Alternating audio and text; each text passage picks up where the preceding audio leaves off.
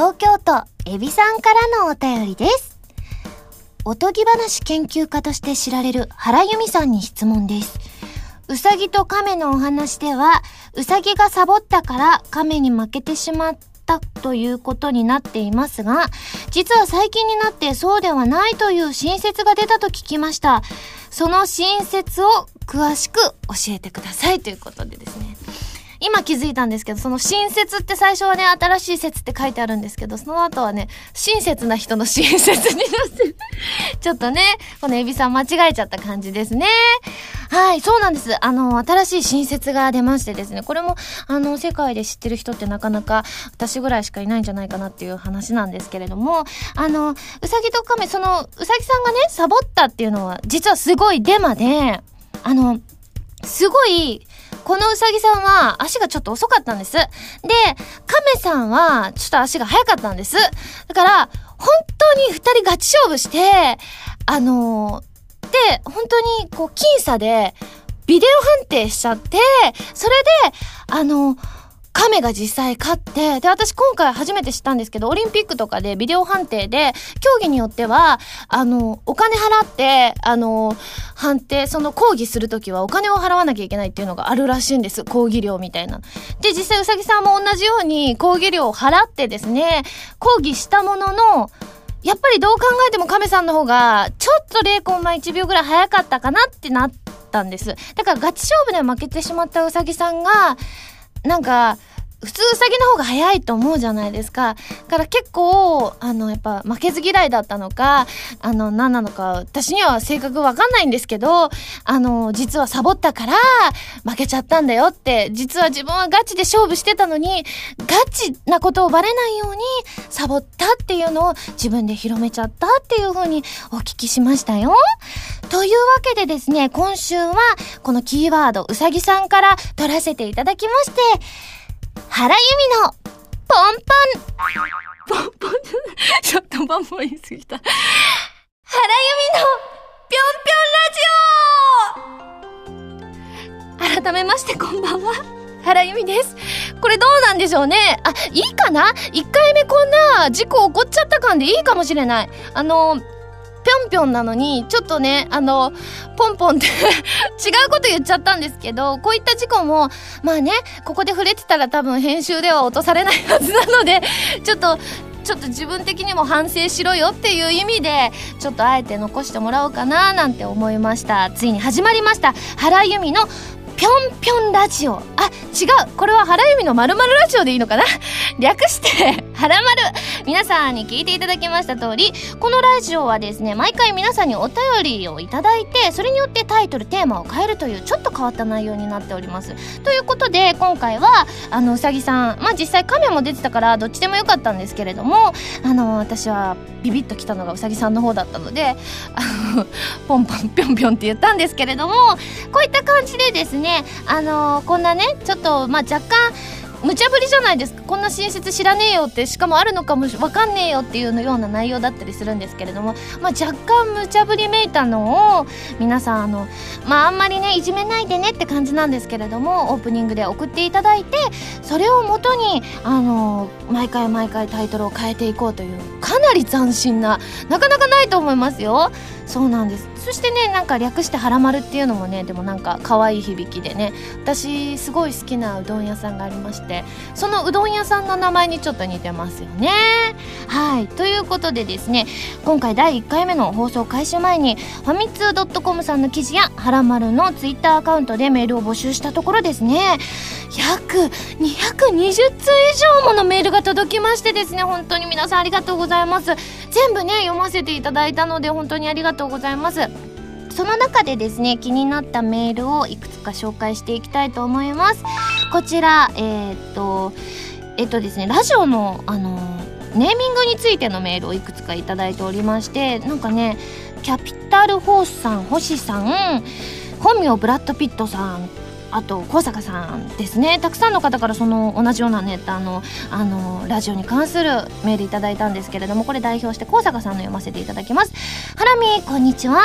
この番組のタイトルは「原由美のまるラジオ」ですがこのネーミングはどのような経緯で決まったのでしょうか。また他にどんな候補があったのか聞いてみたいです。個人的には「はらまる」という略称が大好きなのでこのタイトルは素晴らしいと思います。ということでありがとうございます。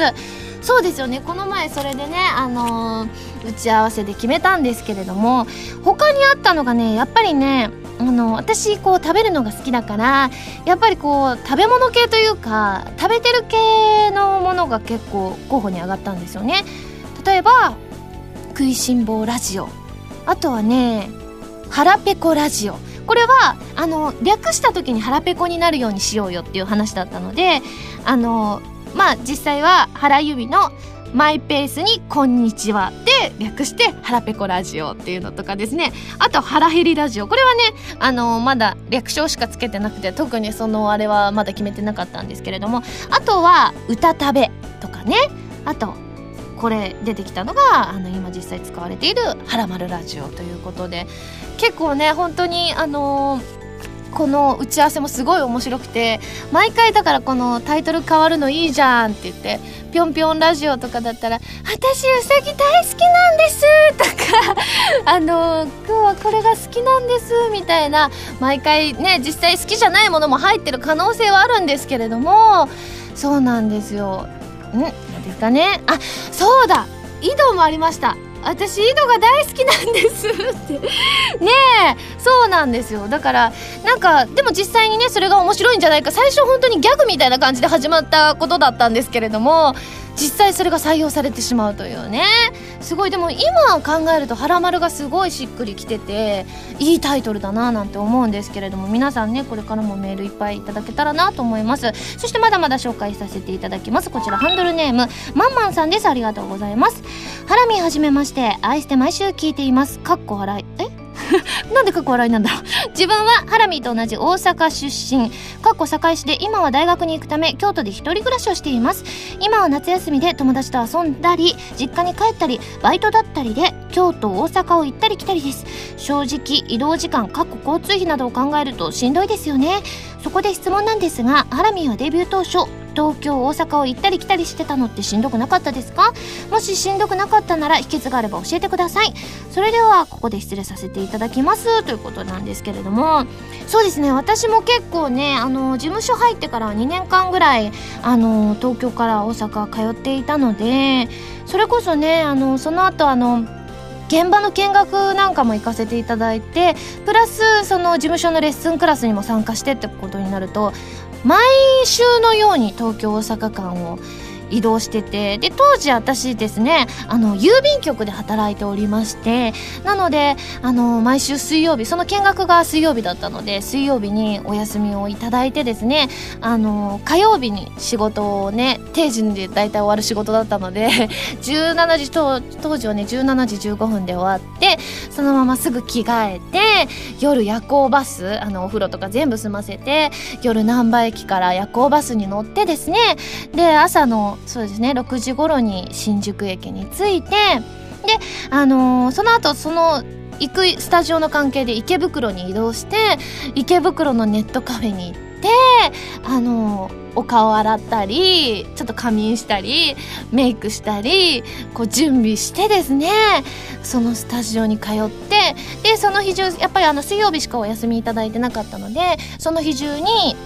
あのまた飛行機に乗って帰りは飛行機を使ってたんです。ちょうどその何歳までだと安く乗れますってやつがあったのでだからその時はまだ年齢的にその割引を受け入れていたのであの毎回飛行機に乗って帰ってっていうのをね1年ぐらい続けたんですけれどもでもね普通に考えたら今やってたらこれ結構しんどいんじゃないかなっていうふうに思うんですけどやっぱりねあのきその現場の見学現場見させていただくのも楽しいですし好きだから全然なんか辛くなかったんですよね。多分これがねすごい億劫な用事とかで毎週それだったら多分もう1年も続けられないってなるかもしれないんですけれども。だからそう考えるとこのね皆さんそのこの東京大阪を行ったり来たりっていうのねそれをねその用事を楽しんだらねきっとねしんどくないかもなーって思うんですよね。なのでもしねあのあんまりあれだなってあのこの用事楽しくないなって時にはあのちょうどその何て言うんですかねそこの場所で好きな食べ物とかこのパフェが好きだからとかなんかそういう感じでなんか楽しみを一個発見してその場所に行くとちょっとしんどいのがマシになるかななんて思うのでぜひワンマンさんもそういうのを作っていただいてですね楽しみに移動していただきたいなというふうに思います。メールありがとうございます。そしてそしてまだまだ今回ご紹介させていただきます。こちらハンドルネーム石くんさんです。ありがとうございます。はじめまして。ラジオスタートおめでとうございます。6月28日のニコ生で発表されてからこんなに早くラジオが始まるとは思っていなかったのでとても嬉しいです。これから毎週楽しみにしています。ところで最近原さんのブログに一人でピザを注文するときに宅配の人に一人でピザを食べると思われるのが恥ずかしくて受け取るとき玄関先で小芝居をすると書いてあったのですがどんな小芝居をするんでしょう？最近これが気になって夜も眠れません。よかったら教えてください。ということで同様のメールこちらひじさんからも頂いております。そうなんです。私ブログに書いたんですよ。あの本当にねあのその時友達が家に来てくれたからピザ頼めてその友達もピザ食べたいって言ってくれたからピザ注文できたんですけど私ピザ好きなんですけどやっぱり一人暮らしなのでなかなか注文できなくてだから本当に年に1回注文するかしないかぐらいしか本当に好きだけどできてなくてどうしてもその時は我慢できなくなった時にもういいやと思ってかけるんですけどそこまでもういいやって思ってるくせにちょっとね恥ずかしい気持ちがどうしても受け取る時にやっぱちょっと大きいじゃないですか1枚って。それをなんか1人で食べるのかなって思われるのが寂しいので小芝居をするんですけれども。じゃあ小芝居ちょっとしますね。きます。ピンポン。はい。いくらいくらです。あじゃあこれお願いします。ちえちえちょっと取りに来て。結構重いねちょっと。寝てんのかな？あすいません。はい。ああはい。あじゃあこれで大丈夫です。ちょっと寝てんと取りに来て。あすいません。寝てるみたい。あそうすいません。あありがとうございました。みたいな。これでもねバレないと思うんですよね。どうなんだろう。私結構上手だと思うんですけど。ね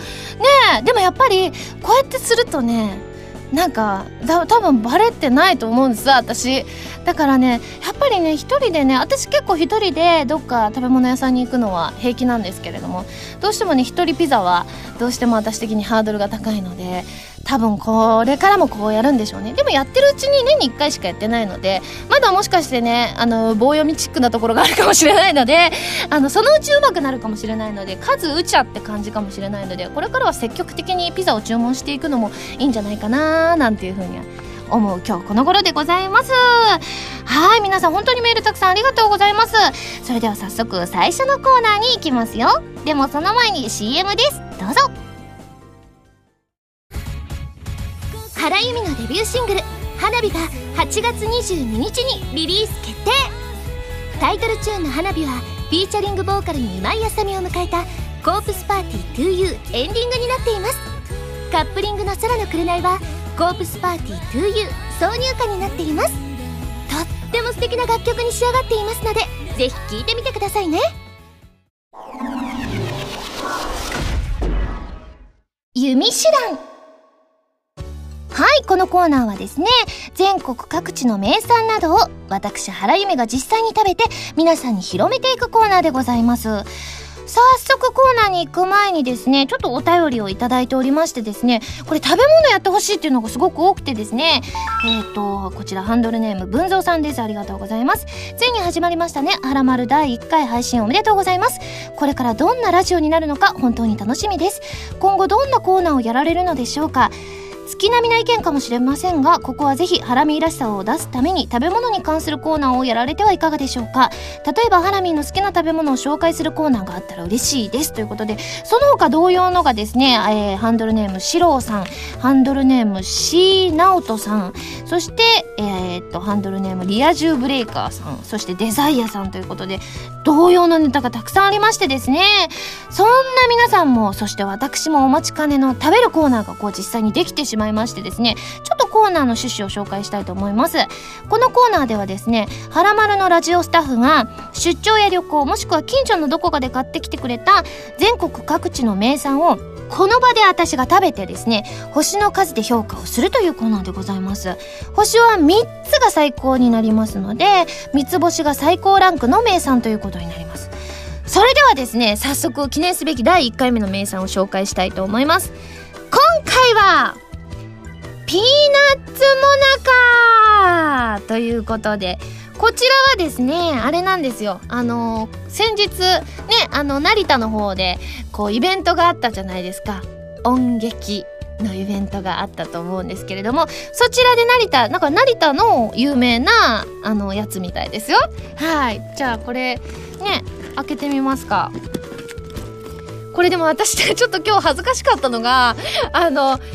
これ実際こうスタッフさんが出してくださってた時に私コーナーのために買ってきてくださったやつなのにすっかり忘れちゃって普通にお土産で買ってきてくれたんだと思ってその場でこれ開ける流れも本編の中でやりますってなってたのに途中まで開けかけて「ありがとうございますじゃあみんなで食べましょうか」って言っちゃったんですけど「あこれコーナー用です」って言われちゃって。そうなんです。そうなんですよ。これ皆さんがお土産を買ってきてくださってですね。あこちらピーナッツもなんか可愛いですね。なんか見た目が何て言うんですかねピーナッツの形このねいわゆるこうピーナッツ落花生の大きいバージョンみたいな形してそこのパッケージに顔がついてるのでちょうどピーナッツに顔がついて手も足も伸びてるみたいなパッケージなんですけれどもじゃあいただきますね。いただきます。パシャパシャする。あ美味しい。すごく美味しいけどあの喋る時に食べるとなんかねこの外の何て言うんですかね。このモナカのモナカっていうんですか？この外側のやつがなんかねあの上顎っていうんですか？はこうにくっついちゃって食べる時にはあんまりあ喋る時にはあんまり向かないかなって思うんですけど味はすごい美味しいですね。あのこれ何かしら粒のあんこも入ってますね。ピーナッツがあんこの中に練られているんですって。うんうんうんうんうん。あでもすごい美味しいなこれ。ん？あ落花生を練り込んだ白飴？を白あん ごめんなさい。あ落花生を練り込んだ。白あんを。愛らしい落花生型のもなか種に詰めました。そうです。練られてますねこれは。計算された商品ですねこれは。うんでもねなんだろう。この中のあんこがちょっと普通のと違って感じますね。あこれはでも美味しいけどこの歯のとこに取れたついたやつがなかなか取れなくて大変ですね。じゃあこれ最後まで完食してごちそうさまをしたいと思います。ちょっと待ってくださいね。噛んじゃいますから。水流し込まないといけませんね。うんうん。今噛んでますからね。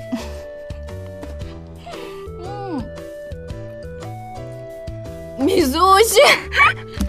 びっくりしちゃった。水と合う。やばいこれ。水に合います。うん。あ美味しい。多分あなんか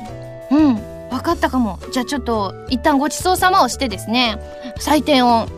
したいと思います。ごちそうさまでした。それではユミシュランの評価は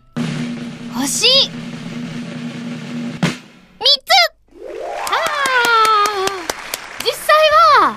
のね、話してたとこ水飲むまでは、星2つかなって思ってたんです。でも私すごく水が好きで、水にものすごいあったんです。多分、この外のモナカとかが、乾燥してるじゃないですか、基本モナカって。口の中が乾燥しちゃって私口の中が乾燥してる感覚が好きじゃないのであ好きじゃないんじゃないんです。このピーナッツは好きなんですけど口の中が乾燥するというその現象が好きじゃないのでだからその瞬間水を飲むことによって水の美味しさもよりあの引き上げられたと言いますかこれは思わぬ収穫が最後にありましたね。はいというわけでですねお届けしてきたこの「ユミシュラン」なんですけれどもこれ食べただけのコーナーじゃないですか。でもこれはやっぱり名産を広めるためのコーナーですので早速この感想をですね生 CM として披露したいと思います。CM ってなんかね重大だからねもしこれがうまくいったらもしかして CM のオファーも本当にリアルで来るかもしれませんので私も腕の見せ所かななんて思いますので頑張りたいと思います。それではいきますよ。CM スタートかわいいもなかに顔がついてる謎のキャラクターがあなたをお出迎え。中を開けるととってもとっても美味しい。でも口の中は少し乾燥するからその後水を飲むともっと美味しいよ。みんな食べてね。ピーナッツもなか。はい、皆さん CM いかがでしたでしょうか？今ね、あの、カウントを見ておりましたらですね、あの、15秒のところが24秒も喋ってたようで、まあ、第1回目だから、これぐらいね、あの、こう、どじっちゃって、可愛げがある方がいいのかななんて思うこのプラス思考な考えなんですけれども徐々に徐々にですねこの CM もレベルアップしていきたいと思いますので皆さんぜひぜひあの聞いていただけたらなというふうに思います。このコーナーではですね全国の名産情報を募集しています。名産をお送りいただくのではなくどこの何が美味しいとかいった情報をメールでお送りくださいね。以上「ゆみしらん」のコーナーでした。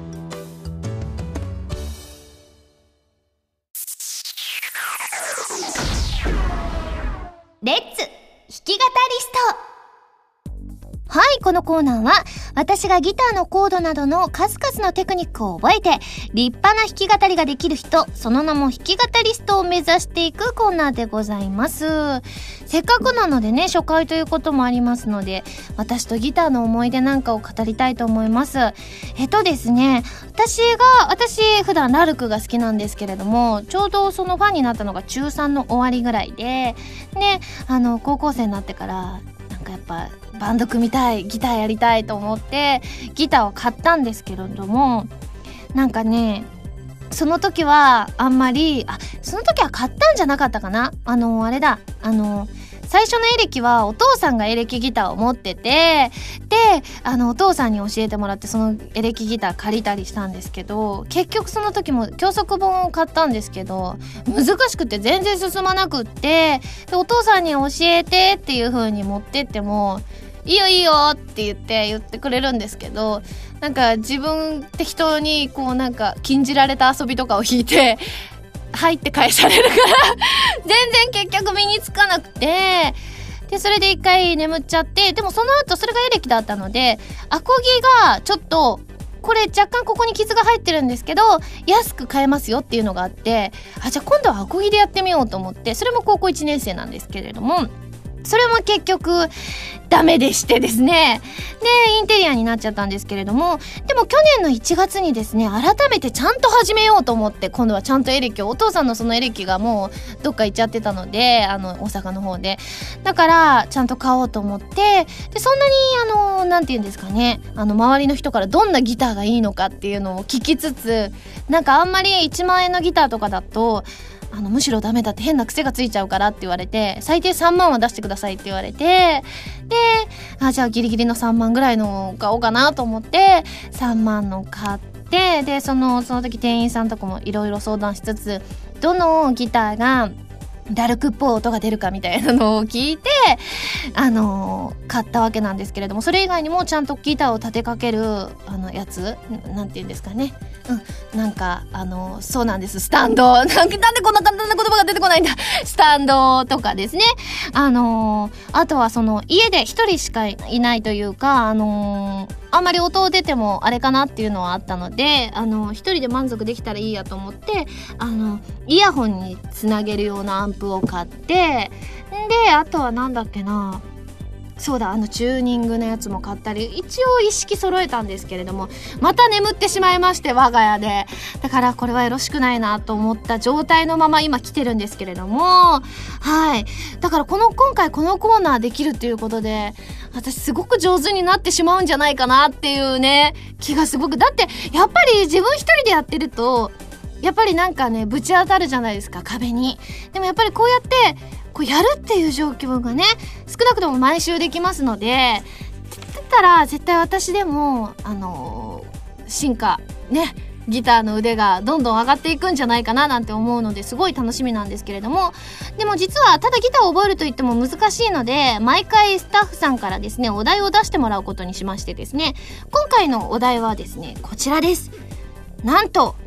コードの C ということでですね今私ねちょっとさっきから若干 音が鳴ってるからわかると思うんですけれども持ってましてですねギターを。なのでねあのー、今あの私と同じようにギターが眠っちゃってる人いると思うんですね。多いと思うのであのこれを機に一緒に成長していけたらなとも思いますのであの今あの取ってきていいよ今の時間の間に。なので今日はみんなで C を覚えたいと思います。そしてですねあの実はねこれやるにあたってですね教則本をね用意してくださいましてですねこれなんとですねこの教則本あのあさみさんのライブのバンドメンバープラス A のメンバーのですねあの、カズーさん、山口和也さんがですね、書いた教則本がございまして、でもこれ読んでたらね、私が読んでた教則本より分かりやすいんですよね。すごい細かく書いてある上に、私譜面全然読めないんですけど、譜面の読み方も書いてあったりとか、給付の意味とか、あと、給付の長さがなんか実際なんか、こう線みたいなので、これは一番長いので、みたいな感じで、すごいね、目で見て分かりやすい教則本だなと思いましてですね。あとね何を揃えるかとかも書いてあるからね。かなり初心者向けだと思いますのでこれね私もじゃあこれで頑張っていきたいと思うんですけれどもえーとですね実際にじゃあ練習していきましょうね。あそうだ本のタイトルを紹介しないとダメですよね。これはですねエレキギター入門。で、著者、山口和也と書いておりますね。はい、一番わかりやすい入門書、オールカラー教則ということで、レッスン DVD 付きだそうです。すごいですね。やっぱり DVD ついてると分かりやすいですからね。はい、この教則本なんですけれども、島村楽器さんで買えるようでございますので、皆さん興味ある方はぜひ読んでみてください。そして早速ですねこちらねあの C のコードということでですね実際そのページを開いていただいておりまして鳴らしていきますよ。いきますよ。あ上手な音が鳴った。やばい。えすごい才能あるかもしれない。だってそうじゃないですか。これ、今の音は美しかったように私は感じたんですが、もう全員が首をうんうんと美しい音色を奏でるギタリストになっちゃう。やばいですね。すごい。なんとなくね、できた感じがしましたので、すごいですね。一発ですごい。でもね、早速覚えて、これをですね、使っていきたいと思うんですけれども、どうすればいいかわかりませんので、そこで皆さんに弾き語りで歌うテーマやキーワードとかをですね、いただきたいと思います。でも今回間に合わないので、それをスタッフさんに用意していただきました。こちら、テーマキーワード第1回、フレッシュ、スタート、餃子。餃子が一つなんか全然テイストが違うんですけれども、この中から2つ以上を組み合わせて即興の歌詞を作って弾き語りをお願いしますってことなんですけれども、これ難しいですね。ちょっと、なんかこの弾くのもまだ初心者なのに、これある種作曲じゃないですか。弾き語りストだけどなんか第1回目から作曲という超ね難易度の高いことに私挑戦しちゃうんですけれどもよしじゃあちょっとややろうかな。早速どうしようかな。まずでも手2つに絞らなきゃいけないのか。えっ、ー、とねどうしようかな。でも餃子だったらなんかいいかもしれない。なんか私らしいかも。餃子とフレッシュ。フレッシュいいですね。フレッシュと餃子を使って C のコードを弾きつついきますよ。いきますフレッシュな餃子はいかがですか？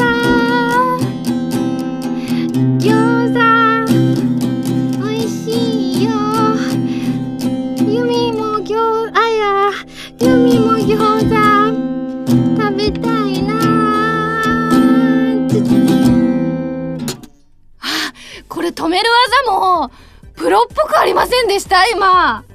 やばい。よくありますよね。こう音がガンってなってかっていう止める技みたいなのを第1回目の作曲から使っちゃうなんて。私私もびっくりしたんです。やろうと思ったわけじゃないんです。でも勝手に手が動いたんです。皆さんいかがでしたでしょうか、えー、このコーナーではこうやってギターを練習しながらいつかちゃんとした歌を作ってみせますから皆さんぜひご期待くださいませ。このコーナーではテーマとキーワードを募集しています。メールでお送りくださいね。以上レッツ弾き語りストのコーナーでした。原由美のデビューシングル「花火」が8月22日にリリース決定。タイトルチューンの「花火」はフィーチャリングボーカルに今井あさみを迎えた「コープスパーティー 2U」エンディングになっています。カップリングの「空の紅」は「コープスパーティー 2U」挿入歌になっています。とっても素敵な楽曲に仕上がっていますのでぜひ聴いてみてくださいね。かわいいもなかに。顔がついてる謎のキャラクターがあなたをお出迎え中を開けるととってもとっても美味しい。でも口の中は少し乾燥するからその後水を飲むともっと美味しいよ。みんな食べてね。ピーナッツもなか。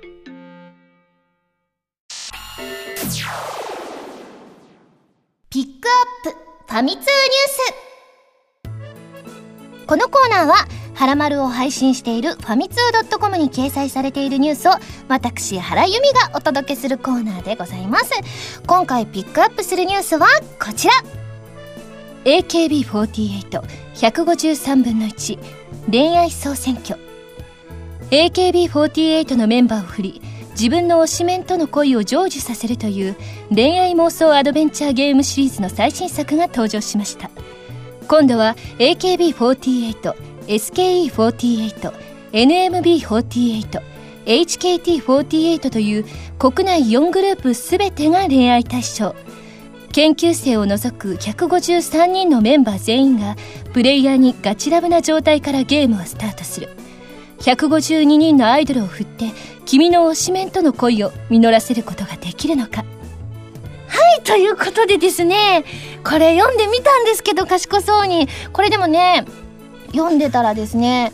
これね私結構ね実は AKB 結構好きでですね、ま、曲が好きっていうのもあるんですけれども私の一応ね推しメンはねジュリナなんですよね。一旦まゆゆにこう浮気しちゃったこともあるんですけど またジュリナに戻ってきたんですけれどもこのねサイトいっぱいねこのね記事の中にあのね写真が載ってあって雨にね濡れてるジュリナがちょっと制服っぽいのを着て雨に濡れてるジュリナがいるんですけどめちゃめちゃ可愛いですね。でもまゆゆのやっぱ笑顔もねあらこれは大きくなるのかな？あ大きくなりそう。あ雨に濡れてでも眩しい笑顔のジュリナが。これすごい写真いっぱいありますね。これはじゃあ実際ゲーム画面のやつってことですよね。これ150ね 3, 人でしたっけ？もうね振っていっちゃえるって幸せなあれですよね本当に。いやいやいやいやいや。あなんかプールみたいなシーンもあった。これこじはるだ。プールっぽいところにいたりとか。あら私このパソコン Mac だから結構、ま、かっこいいなって憧れてたけどなかなか操作が難しいわ。あでもすごい。いやでも私多分ここに出てる人全員名前言えるな。ね。すごい可愛い。これでも本当に一回やってみたいゲームですね。これは発売はいつなのかしら。うーんと？うんと？あこれ2012年今年の12月20日発売予定っていうことで153人みんなで振っちゃいますか。ね。っなので本当にこれね本当にこのあれね写真もいっぱいあるから皆さんぜひ見ていただきたいななんていうふうに思います。めっちゃ可愛いですよ。以上ピックアップファミ通ニュースのコーナーでした。お次はエンディングです。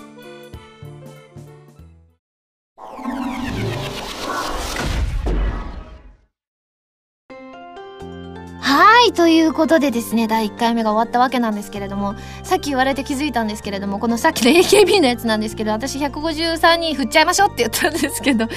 ったら独り身になってしまうので誰か1人を残さないといけないので152人みんなで振っちゃいましょう。っていう感じですね。はいということでここでもメール紹介したいと思います。ハラミーこんばんは。あ名前まず紹介しようかな。こちらタコツボ軍曹さんです。ありがとうございます。ハラミーこんばんは。そして CD ソロデビューおめでとうございます。9月には CD 発売記念イベントが東京と大阪で開かれますがそのうちいくつかはミニライブも開催されるとのことで今から楽しみにしています。さてそんなライブイベントに欠かせないサイリウムの話題ですがテーマカラーは決まりましたでしょうかということで確かに。ね言ってましたよね。あのニコ生をさせていただいた時にですねあのテーマカラー決めないとねということであのそれこそ本当にこのお手紙の中にも書いてあるんですけれどもライブ 5PB へのご出演も決まってということでもう告知されてるんですね。すごい。そうなんです。出させていただきますのであのぜひともねあのそこで振っていただくねあのサイリウムの色を決めたいななんて思うんですけれどもその時ねあの個人的に好きな色は白なんですけれどもただね結構ねサイリウムになってみるとこうこれ綺麗だなって思う色って結構違ったりもするので皆さんのむしろ私に合いそうなのをなんかこのね「はらまる」でも宛てのメールでもぜひ皆さん書いてきていただきたいななんていうふうに思いますね。なんかこういうの合うかもっていうのを自分じゃなかなかわからなかったりするのでぜひ皆さんのご意見なんかも伺いたいななんていうふうに思います。なので目標はそこあでもな発売記念イベントもあるしそこでもあれって考えたらあんまり時間はないんですけれどもとりあえず合いそうなのを送ってきていただけたらなんかね集計とかしてもいいかもしれないですね。なんか多数派の意見をね。なので皆様ぜひぜひよろしくお願いいたします。そしてですねあのこちらあの本当に今回たくさんの方メールいただきましてですねあのお名前だけでも紹介できればと思うんですけれどもでもねお名前を紹介しようと思って取ったメールがですねあの初めてあのこの初投稿なのかな？なんですかね。あのあそうですね。ラジオに初メールしたのですがラジオネームが浮かばなかったのでよかったらハラミーにつけてもらいたいです。ということなのであのせっかくなのでつけたいと思います。こちらねあのお名前はねじゅんさんあつしさんなんて読むのかな？それをもじるのもいいかなって思うんですけれどもなんと今日この収録の前にですねあの浜田 P がですねなんとキャベツをたくさん使ったいろんな料理をねあのなんて言ってたかなあロールキャベツとあのキャベツを使ってみょうがとか入ったサラダとかキャベツとかいろんなそれ以外のやつも入っててあとキャベツのアンチョビのなんちゃらってもういうのもおっしゃってて全部美味しかったのでなのであえてキャベツということでキャあキャベツキャベツキャベツあキャベツ太郎だったら あれになっちゃうよね。ダメですよね。じゃあキャベツ太郎っぽく